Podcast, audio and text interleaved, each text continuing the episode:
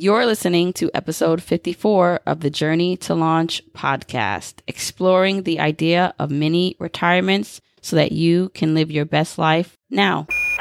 Minus 10 seconds. Welcome to the Journey to Launch podcast with your host, Jamila Souffrant. As a money expert who walks her talk, she helps brave journeyers like you get out of debt, save, invest, and build real wealth.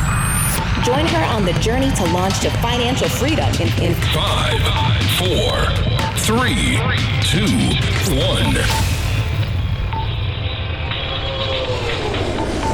Hey, hey, hey, journeyers. Welcome back to another episode of the Journey to Launch podcast. This is episode 54.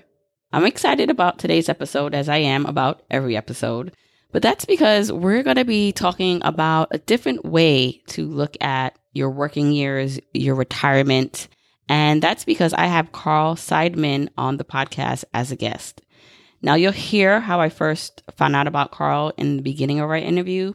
But just as a quick aside, I saw a TEDx talk that Carl did, Why I Retired at 32, and I was so just enamored by the concept of what he talked about taking intermittent retirements. And so I wanted to bring him on the podcast to talk more about that.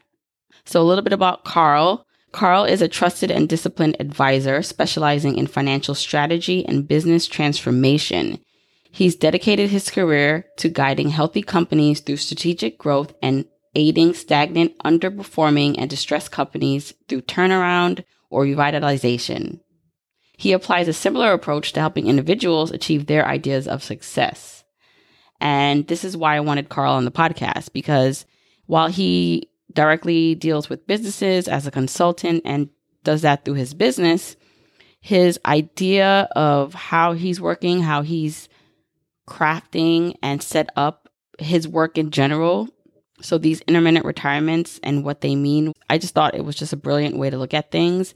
And it's interesting because Carl, when we spoke and you hear about it, he's not really in the fire community. That was something he really was learning more about as we spoke about it on the podcast. And he was aware of the Mr. Money Mustache, but he really wasn't in the community. So his idea of working intermittently, like working and then taking a break and then working again and taking a break was a little bit different than how the typical person in the fire community thinks in terms of we or they here think about working maybe 10, 15 years, then retiring early, and then taking your retirement. Whereas Carl's looking at it as a way of you work a few years, you take a break, work a few years, take a break. So we're going to talk about how he did that. We're also going to talk about his overall background and story, the concept of mini retirement. So, how he did it, how he advises other people to think about it in their lives. We'll talk about a few of his blog posts that I thought were really interested, like Does a college degree matter? We talk about the Mexican fisherman story. So, you'll hear about that. And we'll talk about how to fund mini retirement. So, that was a big thing. A question I had is okay, we all want to stop working, take some breaks how do we do that? How do we fund this lifestyle, but then still take care of the long term retirement? And so much, so much more. So I'm really excited to talk to Carl eh, to get into this conversation. But before we do, thank you again for coming, listening. If you're a returning listener, welcome back. New listener, hey, what's up? Hope you stick around.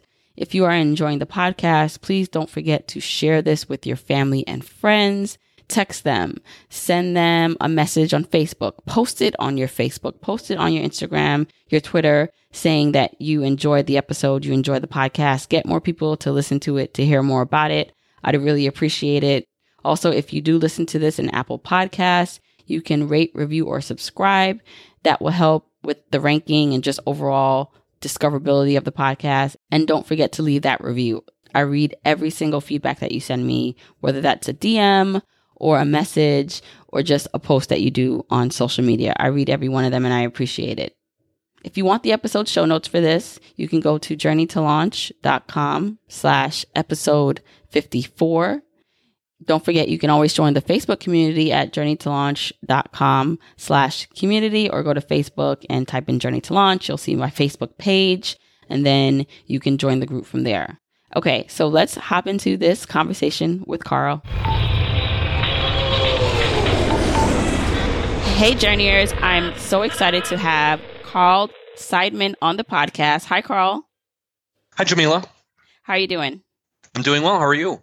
Good. And just a little background. So I saw your TEDx talk about why you retired at 32. Mm-hmm. And I was so impressed and everything you said in that talk I related to. And it really just resonated with me. And I thought, oh my gosh, my audience needs to hear from this guy. So I looked you up, found you, and invited you here. So thank you for coming on the podcast. No problem. I appreciate the invitation. So we're going to hop into your whole journey, your story. You talk about taking mini retirements. Mm-hmm. So throughout a course of a lifetime, and you talked about that in your TEDx talk, which we'll get into, but can you just tell my listeners a little bit more about yourself before we get into this hot topic? Sure. As you mentioned, my name is Carl Seidman. I am currently in 2018. I am 37 years old. I'll be 38 in just a couple of months. I started my career in consulting, and today I have a wife. I've got twin boys. Uh, I live in Chicago, and I spend my time doing a mix of management consulting, what I would call CFO coaching or executive coaching, and then also a mix of corporate training as well. So I work with Fortune 1000 companies and help them improve their financial practices. Mm-hmm. And you have an interesting story to me, at least, because you talked about in your TEDx retiring at 32 years old and you frame it as your first retirement. Can you go into that concept? Sure. So the reason I called it my first retirement instead of the retirement is I feel like in a traditional sense, a lot of people have this perspective that retirement happens at the end of one's lifetime, maybe when they reach their early, mid, late 60s, maybe early 70s. And it's really kind of a permanent departure from the workforce. They have worked their entire lives. They've saved up enough money. Hopefully, they have a pension or a 401k. And the objective is to get to this age where you have enough savings and investments to retire and last you throughout the rest of your life. Also, if you're lucky, maybe you're able to reach the, the end of your life and have some left over that you can pass on to your children or your grandchildren. Now, the reason that I called this my first retirement was while I still anticipate one day having that kind of ultimate retirement, I do believe that it's important to take kind of interim leaves of absence or kind of mini retirements throughout life to be able to, and as I had said in my TEDx talk, refresh, reinvent your life and your career and perhaps pivot in different ways. I think that the idea of identifying what you want to do for the rest of your life when you're 18 years old, I just don't think that it's realistic as much as it was maybe decades ago. When I speak with university students, they look at me and they say, maybe, maybe I know what I want to do for the next three or five years of my life, but for the next 30, I have no idea. So, in order to enjoy your life and to refresh and revitalize and reinvent yourself, I think that this concept of interim retirements is very important. There's one other point that I wanted to raise, and this actually pertains to the unsustainability of the traditional retirement model.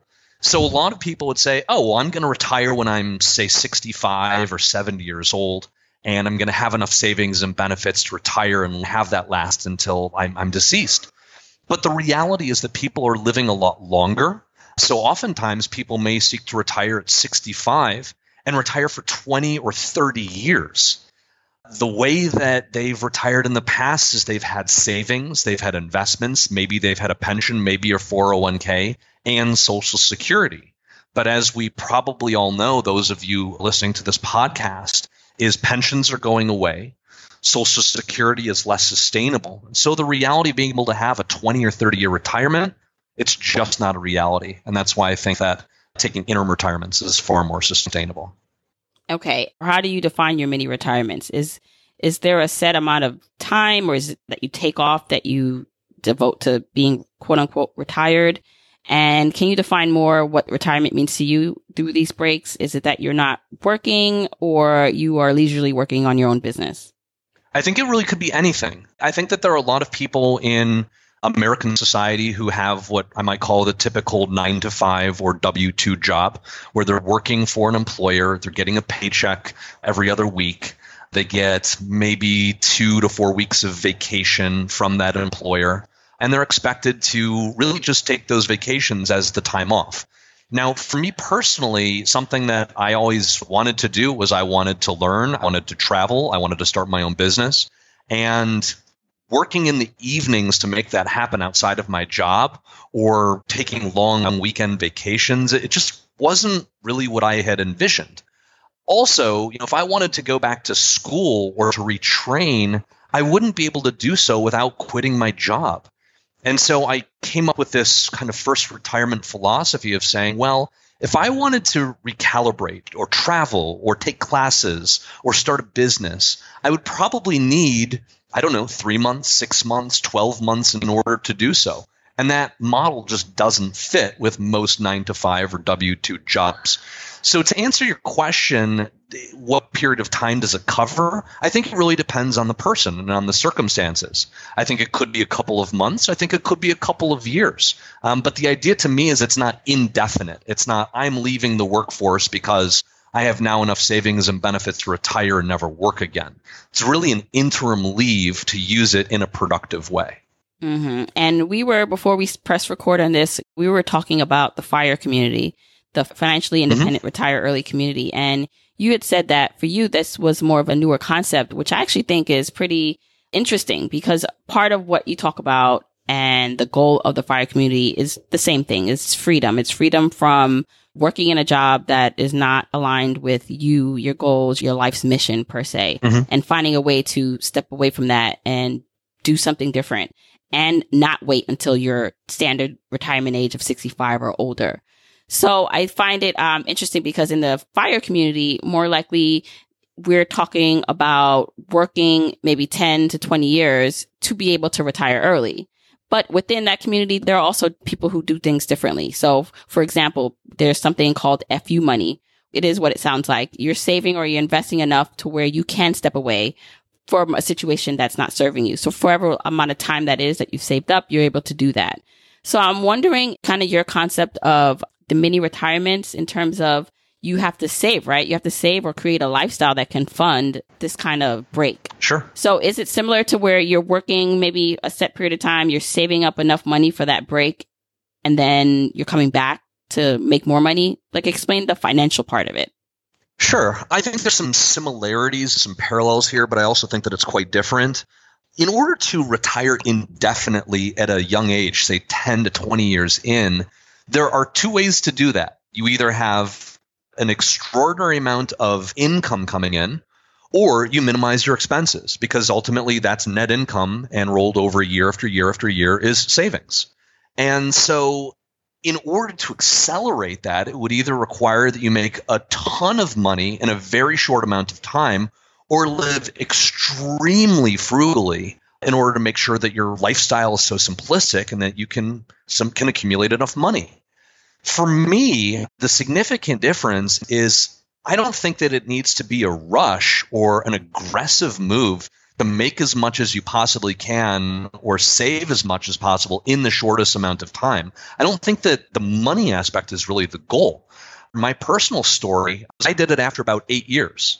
And I did not have a huge amount of abundance to say that, oh, I can retire indefinitely. But I did have an abundance to say, well, you know what? I could probably take a year or two off if I wanted to do it. And in this time, I'm not going to kick back and do nothing. I'm actually going to use this time to travel, to reskill, to market, to expand my network so that when I return into the workforce, I can pick up either from where I left off or hit the ground running. So it was ultimately a decision to say, here is a hiatus or a gap in my work that I'm going to bridge. And the bridge starts from developing skills, developing experience, saving enough money, and getting my income up to a level that when I want to reach the other end of the bridge, I start back and, and I'm good to go.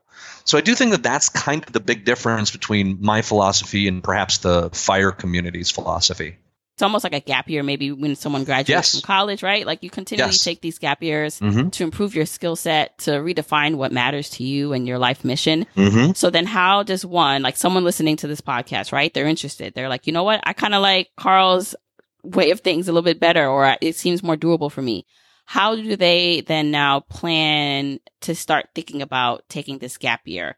They're working in a job maybe they don't like or they're just not happy with. What do they do next in terms of thinking about this?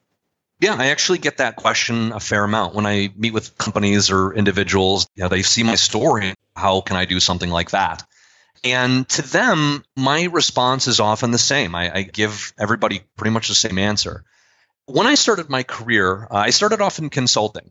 And in consulting, it is kind of the fast track to learning as much about business and, and companies and different industries as you possibly could.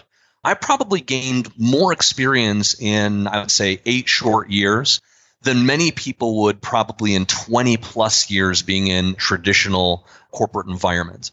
And what I explain to the people who ask me the questions, is I say, if you can learn and if you can develop skills that are highly marketable and highly transferable, and at the same time develop your network, that will provide so much current and future value to you, you have no idea.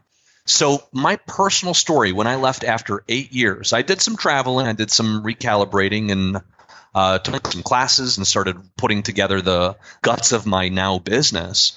But what I was able to do is I had a thick enough network at the end of that hiatus, and I had enough skills that, that they were extremely marketable upon my return. The challenge that I think a lot of people get themselves into is they say, you know, I've worked in this environment, in this company for a long time, and I have this really specific set of skills, and it's really only applicable to this industry or to this company. And while that might seem to be very valuable at the time, I think we can sometimes get ourselves in trouble of not being marketable, of not having skills that are transferable. So, my advice to people, if, if, if this is a path that you want to take, is to build that network, build that set of skills that are very much in demand, and that moves with the market regardless of whether we are in a, prosper, a prosperous time or in a recession. And that's where I look at a lot of my skills. A lot of my skills can be extremely transferable across industries, across the globe, and really year by year. And that was actually going to be part of my follow up question is do you think that this lifestyle is more attainable for people in certain industries versus someone maybe like a teacher? I mean, even though teachers do get sabbaticals, I believe they have that time here and there. But what's your thoughts around that? I think that it would be unfair for me to say that it's perhaps easier for some industries than others. There are certain jobs where somebody could probably work in shorts and a t shirt from anywhere in the world as long as they have Wi Fi. If they're a computer software developer engineer, somebody that's doing things that are digital, I, I think it's a lot easier to do that. But one of the challenges that I think a lot of people have is they say, well, I have this W 2 job, I have this nine to five, I don't have the time to be able to build my skills. I do look at the time that people have in the evenings and on the weekends and during summer vacation as a perfect opportunity to read and connect and take online classes and volunteer and start laying the groundwork for the future life that you want to have. You don't have to be a 100% expert in what you're about to go into, but you do have to be good enough to at least be able to make the connections and do some productive work. One of the suggestions I have for lots of people who say, well, I want to go into consulting, or I want to go into business coaching, or I want to go into training, or I want to go into a new business, is I say, look, do some pro bono work. Find a not for profit that can benefit from your skills offer it to them for either cheap or free, and then use that as a testimonial to build it into working clients, paying clients somewhere else. To kind of go back to your original question, do I think it's easier in some industries? Unfortunately, yes, I do, but I don't think that it means that it's the end of the road for other people. Right. It's not impossible if you can start to develop and broaden your skill set. Okay. So what are you retiring from? I should say. So you have your consulting business and you do your mini retirement. So within that mini retirement, you are bringing in active income? Yes, I am. Okay. To elaborate a little bit more, a lot of people think about the ultimate retirement. They say, I'm going to retire in my 60s and I'm going to buy a vacation home and I'm going to play golf every day. Well, who's to say that you can't work part time?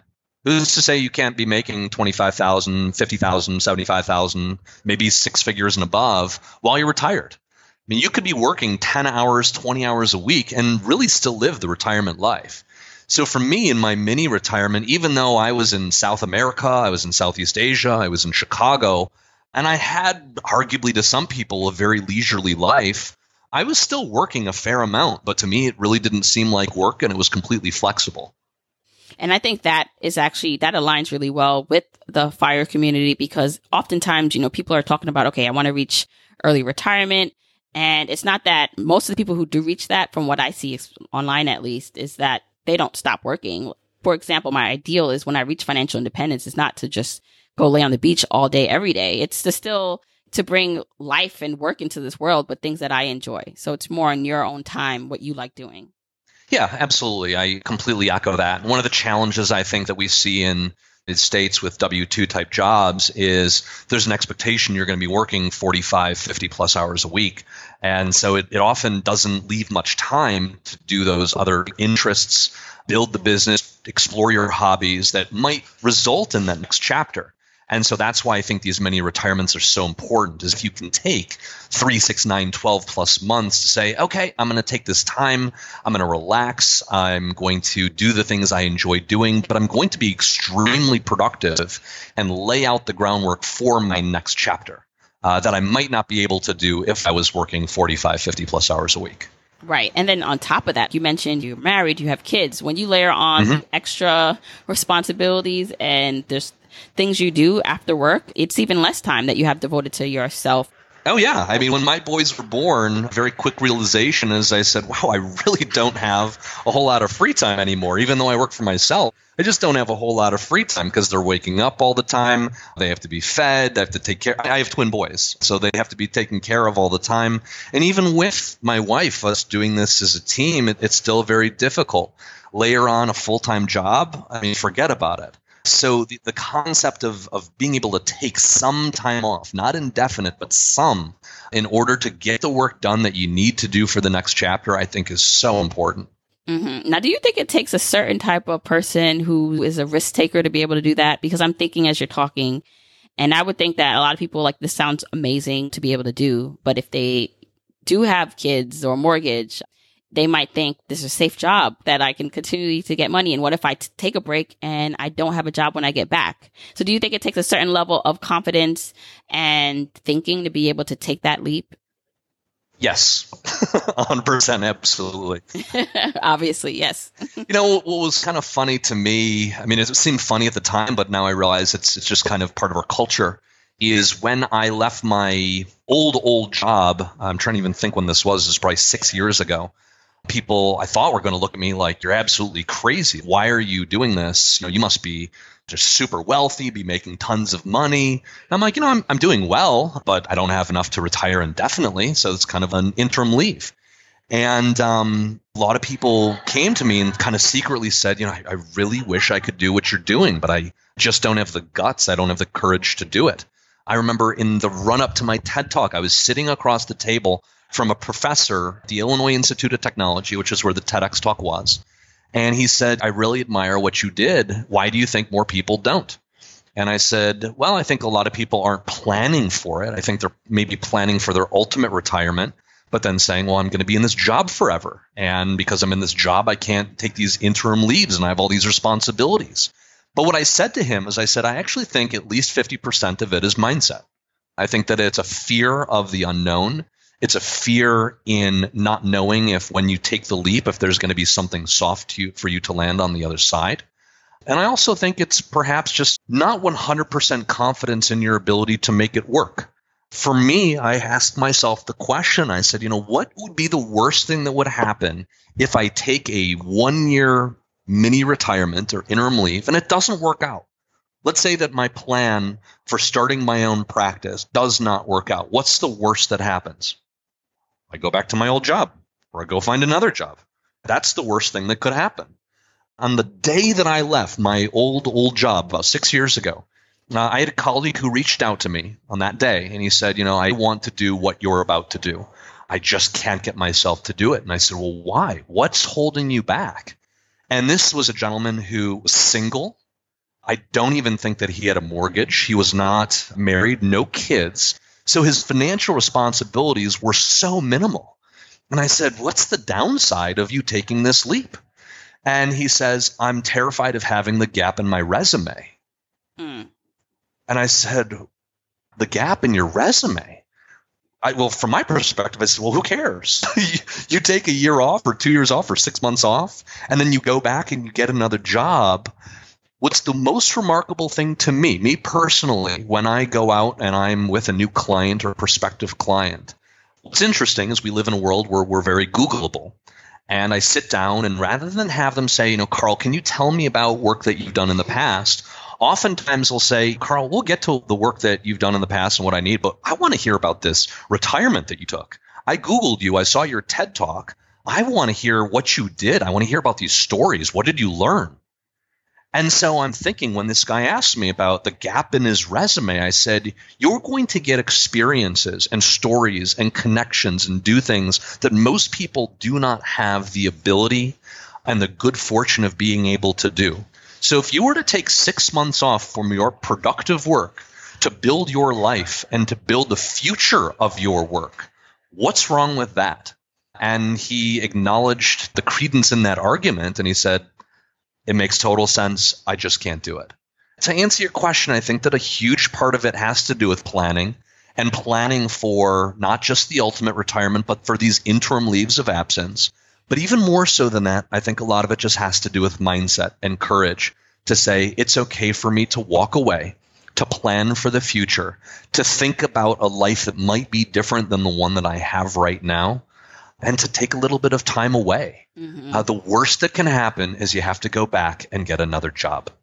Thinking realistically for a lot of people, what they're thinking or what their plan would be is that for some, they have to get their finances in order first, right? So if they are in a lot of debt or they just have to prepare for this, right? Like they can't, to me, just pick up and go when they have a lot of obligations over their head. So yes. I would say that in my plan, so how I talk to my journeyers and how I frame it is that this is a journey and you're at different stages. And in order to get to the next stage of being able to necessarily, maybe you're not retiring early forever, mm-hmm. but you're just walking away from a job because you saved up enough money. Yes. But first, before you do that, let's pay off your debt, right? So it might take a couple of years for someone to work off up to doing that, to paying off their credit card and maybe selling a house that's too expensive for them to own and selling their car, whatever that means for them. Mm-hmm. I'm sure maybe when you took your leap, you said you, you did work for a few years to build up to it. Do you think that some people should have certain things done already before they take the first mini retirement? And then also I wanted you to talk about how does one save for the mini retirement and then the ultimate retirement?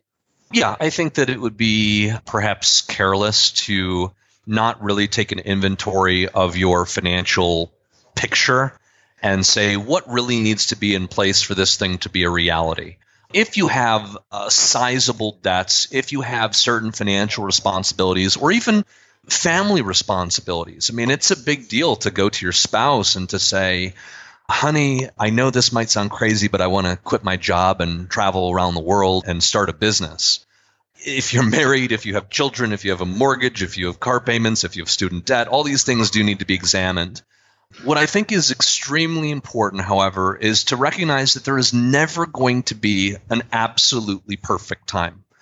The stars, you cannot just look up to them and say, oh, now they're perfectly aligned. There's this voice telling me that now I can do it. I think that your financial position and your responsibilities need to be good enough, and things need to be lined good enough to be able to take that next step forward. And I think that surrounding yourself by people who are believers in you, whether that is family or friends, a supportive spouse, parents, other advisors and mentors, I think that it's really important to surround yourself by supportive people instead of naysayers. And remind me, Jamila, what was your second question? how do you start saving for this sure. interim break, mini retirement versus the long term retirement? Yeah. Kind of along the same lines, if you have a lot of student debt, if you have credit card debt, if you have other liabilities that are on your personal books, I think it's important to take a look at those and to try to minimize them, if not eliminate them. You know, for me personally, this might go back to your discussion or uh, the perspective of the fire community. But I do believe that it's important to try to increase your income over time and to try to be responsible with your expenses. I was always fairly careful about my living expenses. I live in Chicago. I didn't have a car for probably about 10 years. I was renting an apartment for relatively low expenses. I wasn't taking extravagant vacations. I wasn't buying really expensive clothing. I guess I would say, from the average person's perspective, I was probably relatively frugal. And I was further trying to accelerate ju- not just my income, uh, but also my experience. The goal that I had when I took this interim leave or this interim retirement I didn't necessarily want to have a plan B. I like the idea of having one just in case. But I did want to say that if I recalibrated and put together this business, what would need to be the nut or what would need to be the amount of money that I would need to make in order to make this sustainable? If I needed to go back to work full time for another year or two or three or five, would I really be losing that much of my progress that I've already made? I was making a certain amount of money, and I said, you know, if I were to go back, I had to go back, would I miss a significant step and have to start over? Or would I be making a decent amount of money that I could continue to sustain my lifestyle?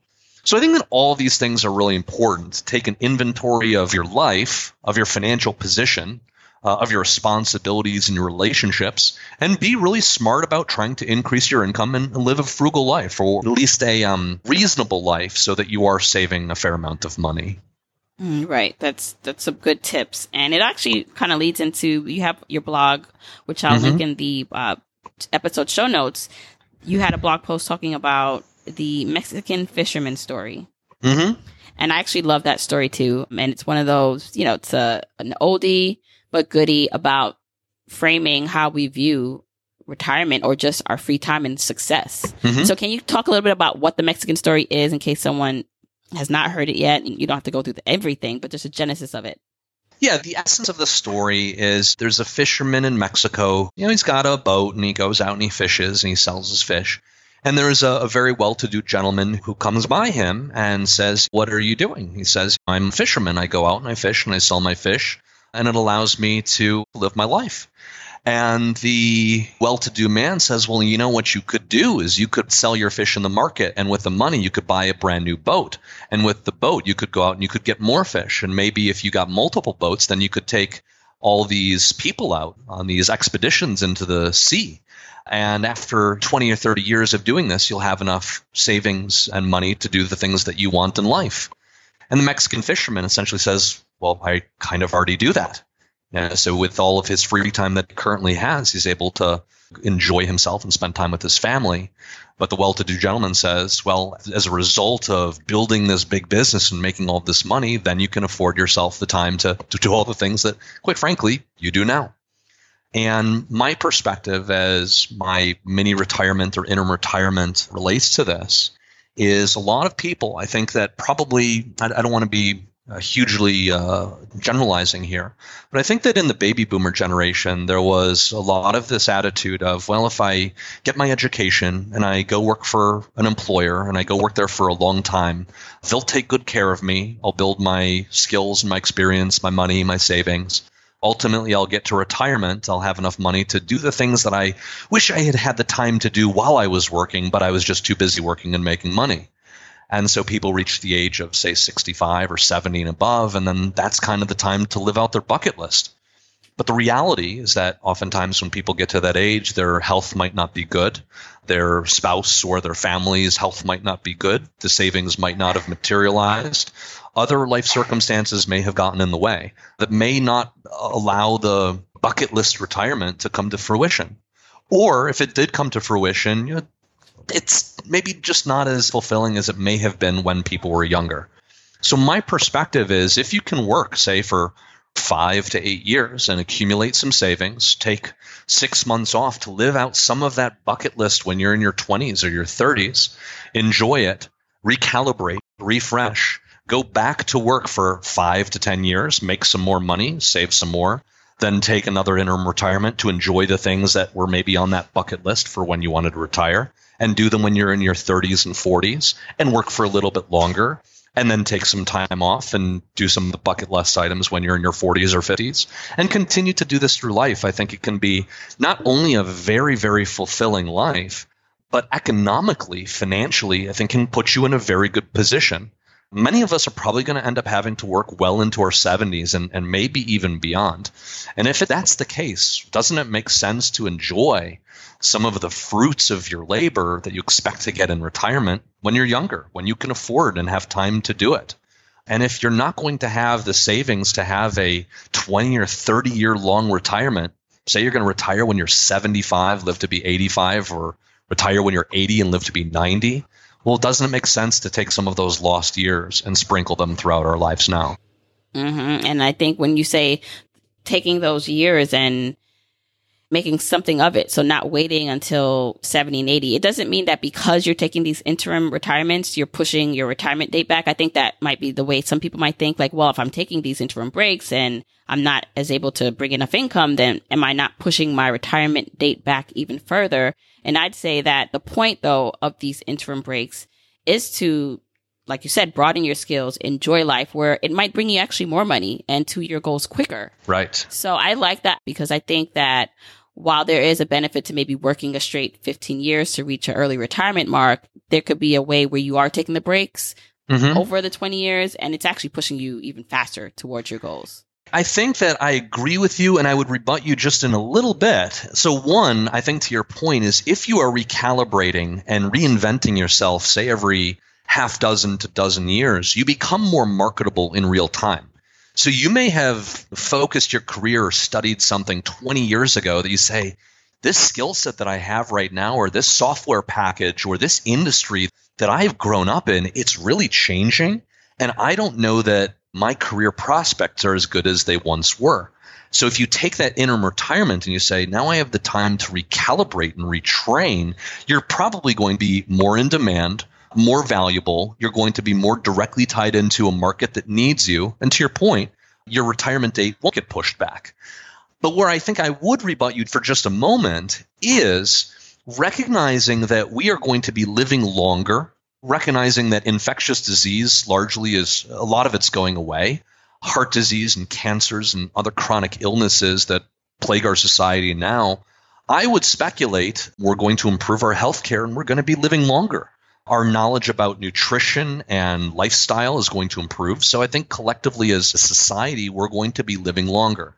If that's the case, I don't think that most people are going to be able to have a 30 year retirement the way that many of them do now. And so, if they do have to work longer just because they can't sustain a 30 year retirement, doesn't that mean that you should live a much more fulfilling life personally and professionally earlier on and use that recalibration time for personal enjoyment, for professional development, and to position you for greater control over your future life? Mm, I definitely agree with that. And it almost begs to think about what's your enough point because the fisherman in the story, he had an enough point. He didn't need to go past and beyond and create this empire that the businessman was thinking about to be happy. He knew that the simple things made him happy. So I would challenge anyone listening to think about really what it is that you're looking for, you're striving towards. Because one, you might have a lot of it today. And as you speak, you're not looking at it in that sense because you're thinking about the million dollars that you need to have and all these things. But what is it right now that you have simplistically that is making you happy? And then how can you then enjoy your journey? So like you're saying, not working a million years before you enjoy what you already have, but realize it now and then think about ways in which you can just enjoy it a bit more. Yeah, and I would encourage people. I know that this is new way of thinking for uh, younger generations, perhaps, and elder generations can certainly relate to it, even though it wasn't necessarily what they practiced. Recognizing the great things in life that you can enjoy and do fairly inexpensively when you travel, you don't have to travel to a resort on a Caribbean island and spend $10,000 on that vacation. You can go to an inexpensive part of the world and stay with locals or stay in hostels or guest houses for very inexpensively. Part of my interim retirement when I travel, I was, again, as I mentioned, I went to South America and Southeast Asia. I think I was in both areas for about six months and I think I maybe spent about $20,000 all in airfare, lodging, food, everything that I did over six months, which I don't think was very expensive, all things considered. I think if I had done the same thing in Chicago, it would have been more expensive. But for people who are looking to embark upon this kind of a philosophy, recognize what fulfillment you can get out of your life and out of your work that doesn't necessarily have to come from buying the things that doesn't necessarily have to come from living in a super expensive house or condo or place. I sometimes say to people who are right out of college who want to move to Chicago or New York, I say, you know you can really build your career exceptionally well in those cities because there's a lot of job opportunities, there's great markets there. But don't be afraid to move to a part of the country that's a little bit less expensive for a short period of time in order to save your money in order to make sure that your lifestyle is simple enough that you can accumulate a good amount of savings. I share with people that any decision that you make, I shouldn't say any, but, but most decisions that you make are not permanent. If we're going to be living very long lives, spend a year or two doing something that is a little bit outside of the norm that's going to add a tremendous amount of value later on in your life. And on the flip side, if you're not going to live a long life, isn't that even more reason to do the things that you enjoy and give you a much more valuable living experience. That's a great way to frame all of this. And it kind of brings you back to something you had in your blog post talking about just education. That a lot of times we are in this current society, the way it's set up is we are training now our kids coming out into the real world to stick in jobs forever. And that's not realistic. And you had a blog post asking, does a college degree matter? So can you touch upon that? Because you introduced something new to me that I didn't know, but the Stanford D School concept, which I actually really love. So can you talk about that a bit? Yeah, sure. So when I graduated from college a long time ago, the things that I was learning, first of all, the professors, most of them had never actually had non academic jobs. Uh, so I think that's one of the greatest ironies of academia is that a lot of the people who are teaching the students who are going to enter the working world have never actually had non academic jobs. And so I had professors who were teaching me the business curriculum that I was there to learn, but nothing about how to reinvent yourself throughout life and what happens when you want to change careers or change jobs or lean into a job opportunity that presents itself or to lean out of one that isn't going in the right direction or you're in maybe a toxic atmosphere. And so I just found it to be a little ironic that what we were being taught or educated in college was by people who had never been in our future shoes and weren't really grooming us for what our future reality was likely to look at. I also think it's a little bit crazy to expect somebody who's 18 years old, whether they leave grade school and into the workforce or whether they choose to go on to secondary education. I think it's crazy for an 18 year old to know at that point in his or her life what they want to do for the rest of their lives. I think that there's this huge amount of pressure that's put on 18 year olds to say, okay, well, decide on what it is that you like to do, but also perhaps more importantly, what's going to get you a job. And this might be what you do for the next 40 years of your life. And when I speak to university students, they say, yeah, it's crazy. You get us, the professors don't. but I think that it's nuts to say we're going to spend all this money on tuition and all this time getting educated on something that, quite frankly, we're not sure about. What the Stanford study was, a number of years ago, Stanford students were asked, you know, if you could reinvent the university curriculum and structure, how would you recreate it? I don't think that it actually got any traction, but I thought the ideas were fascinating. And what you're probably alluding to, Jamila, is that one of the suggestions they made was that instead of going to college for four years, maybe you go for one year and then you go to work for five. And then after five, you go back to college for your second year.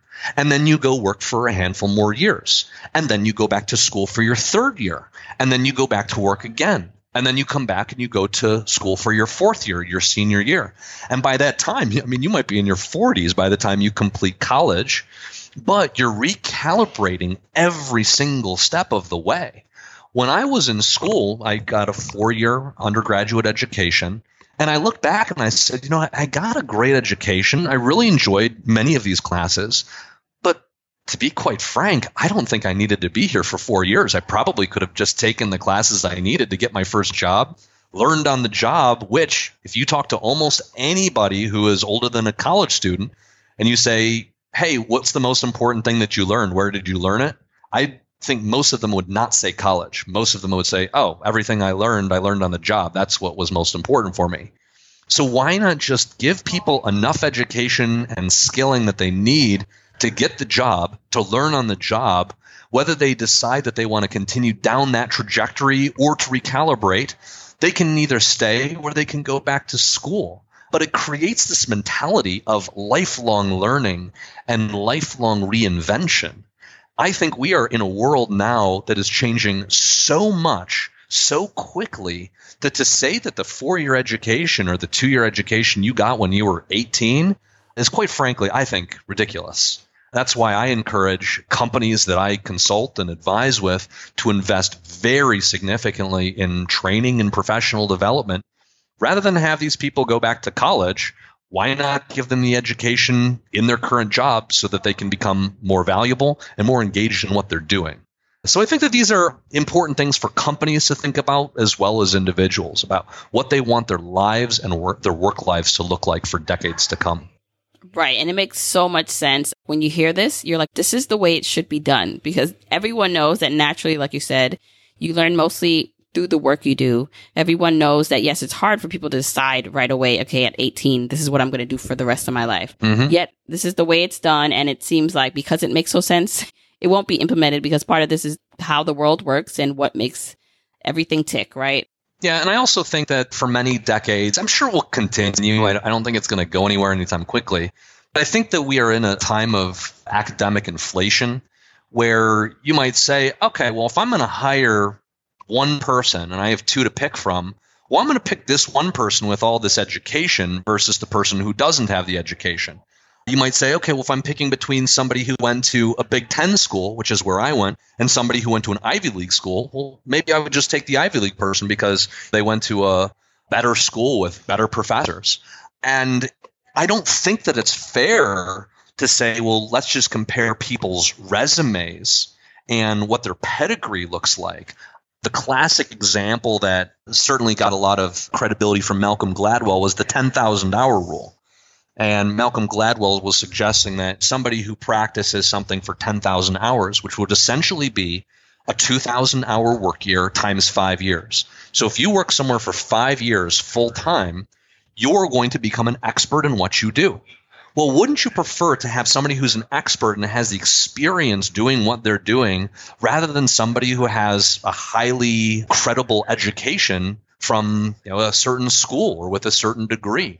I would certainly want to hire somebody who's got a great deal of experience, who's got great character and ethics and ability to do what it is I need them to do rather than say, oh, they've got all sorts of education. My hope is that as we proceed in our corporate world, people start to reward accomplishment and experience more than just simply academic credentials. Right. And then while the corporations and society catches up to that, it's up to the individual, I believe. And like you're saying, to do it themselves. So Mhm. yes, maybe the world is not supporting this idea yet, but I think it's bubbling up from the bottom where individually you're getting a lot of people who are bucking the system, who's disrupting what has been told to them and what they should do for the rest of their lives. You're doing it. I'm doing it. I'm teaching people how to do it. I'm sharing the concepts on my podcast because this is a time where now you take your life into your own hands, right? You can't wait for society to figure out that it's an old way of doing things. Right, absolutely. And I think that it's up to every person to figure out what are the traditional credentials that perhaps you were once expected to get that you can work around. If you're expected to get an education from a certain place with a certain degree, have a certain amount of money that you're making, well, somebody's always going to be better or further ahead than you are. But what can you do to perhaps undermine that? Can you build your network? Can you build your skills? Can you build your experience? Can you enter a market that other people are not entering? There are lots of people who don't have the traditional pedigrees who are killing it simply because they took advantage of those unique opportunities. Great point. Now, in terms of you, right? So what's next? So you took your first mini retirement a few years ago. Have you taken one since? Well, it's an interesting question because sometimes people say, Are you still on your retirement? What was kind of the transition of getting back into the workforce from your retirement. And it's kind of strange for me to say, but part of me feels like I'm still kind of retired because the work that I do does not feel like work. And it's weird for me to say that because I've listened to interviews of successful C level executives that, that everybody's heard of, and they say, you know, I do what I do because I love it, and my work doesn't feel like it's work. For me, know, my wife might say, no, you work all the time. But to me, I actually don't feel like it's work because I enjoy what I'm doing. As I shared before, I have twin boys. I have young twin boys. I have a condo. I have a wife. So I might have kind of the traditional lifestyle that a lot of people might look at. However, the way that I also look at life is in kind of the framework of a consultant. When you're a consultant, all it means is that you have a special skill set that can be used to solve somebody's problem. If you're a doctor, you're a medical consultant. If you're a plumber, you're a plumbing consultant. If you're a teacher, you're an educational consultant. All of these positions are just somebody who knows more than somebody else who can solve other people's problems. I've always looked at my career is that when I solve one person's problem or one company's problem, my duty to them is to move on. I'm not going to try to create make work to say, oh, well, I need to keep them around, so how can I just create more work to do with them? No, my responsibility is to be done with them and find somebody else or some other company that needs my services. But there's nothing to say that when one client or one project ends, the next one immediately begins. Why can't you take three months off between projects? Why can't you take six months, 12 months off between consultative projects? The reason that most people don't who are in W 2 jobs is there's continuity of lots of projects that are overlapping each other like spaghetti. But if you begin to look at your life as though it's a series of projects within a series of chapters, then you can identify where one chapter ends and the next one begins. And it doesn't have to be immediate. So, to answer your question of am I still in my retirement or not, I would say that I'm not in my retirement. But when the time comes where my boys are of age to be in school and taking summer vacation, and perhaps my wife has some flexibility in the work that she does, maybe I say, you know what? I'm not going to start my next project for another couple of months. I'm not going to take on any new projects or new training or speaking engagements for another two months so I can create that gap in my calendar retire temporarily and either do that, use it for vacation or recalibration or retooling and reskilling, then start up the next project and it's back to work as it has been for the last five or six years.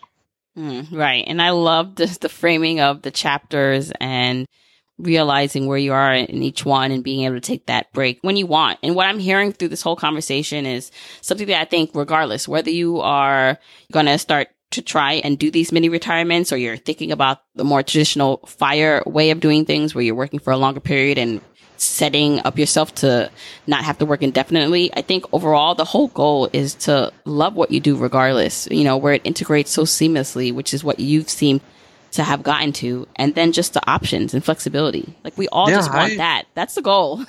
yeah, I, I absolutely agree. Uh, you know, when, when people ask me the retirement question, they're like, you know, are you retired? Do you see yourself eventually retiring? You know, one day I hope to take the ultimate retirement, but I don't see myself ever stopping my work. I really like what I do. And if I happen to make money because there are people who need my services, terrific. It just means I can get away with saving less if I'm 75 and I have the physical and mental ability to still work at, say, 10, 20, 30 hours a week, why not if I enjoy it? And it takes a lot of the burden away from myself, my spouse, the government, any retirement assets that I have to say, hey, I still have a little bit of income coming in. And it's all about enjoying what you do and hopefully making some good money along the way. Right. Well, this conversation has been amazing. I'm sure my journeyers will love this. So, where can they find out more about you? They can come to my website, which is carlseidman.com. I'm also fairly active on LinkedIn and Facebook if people want to connect with me there. I get outreaches all the time just from people who are curious from seeing my TEDx talk, which you can obviously find. It's called uh, Why I Retired at 32. But I get people who are, are curious about how they can live perhaps a non traditional, non linear life as well as companies and people at those companies who say want to kind of buck the traditional mold and get with this new time. It's the way that I live, but I think it's the way that our world should be going. So certainly check me out on my website, uh, on social media. Take a look at my TEDx talk if you're interested, and reach out if you have any questions. I'm happy to be there for you. Right. And I'll be linking all of that in the episode show notes. So thanks so much once again, Carl. Thank you so much, Jamila. Okay, journeyers, I hope you enjoyed that conversation with Carl. Again, if you want to check out him and just his work, you can go to carlseidman.com and you can find more information about any of the blog posts that I specifically reference in the show notes at journeytolaunch.com slash episode 54. And let me know what you thought of this. So do you think that mini retirements are possible? Do you think that's something you can now work into your career and your life?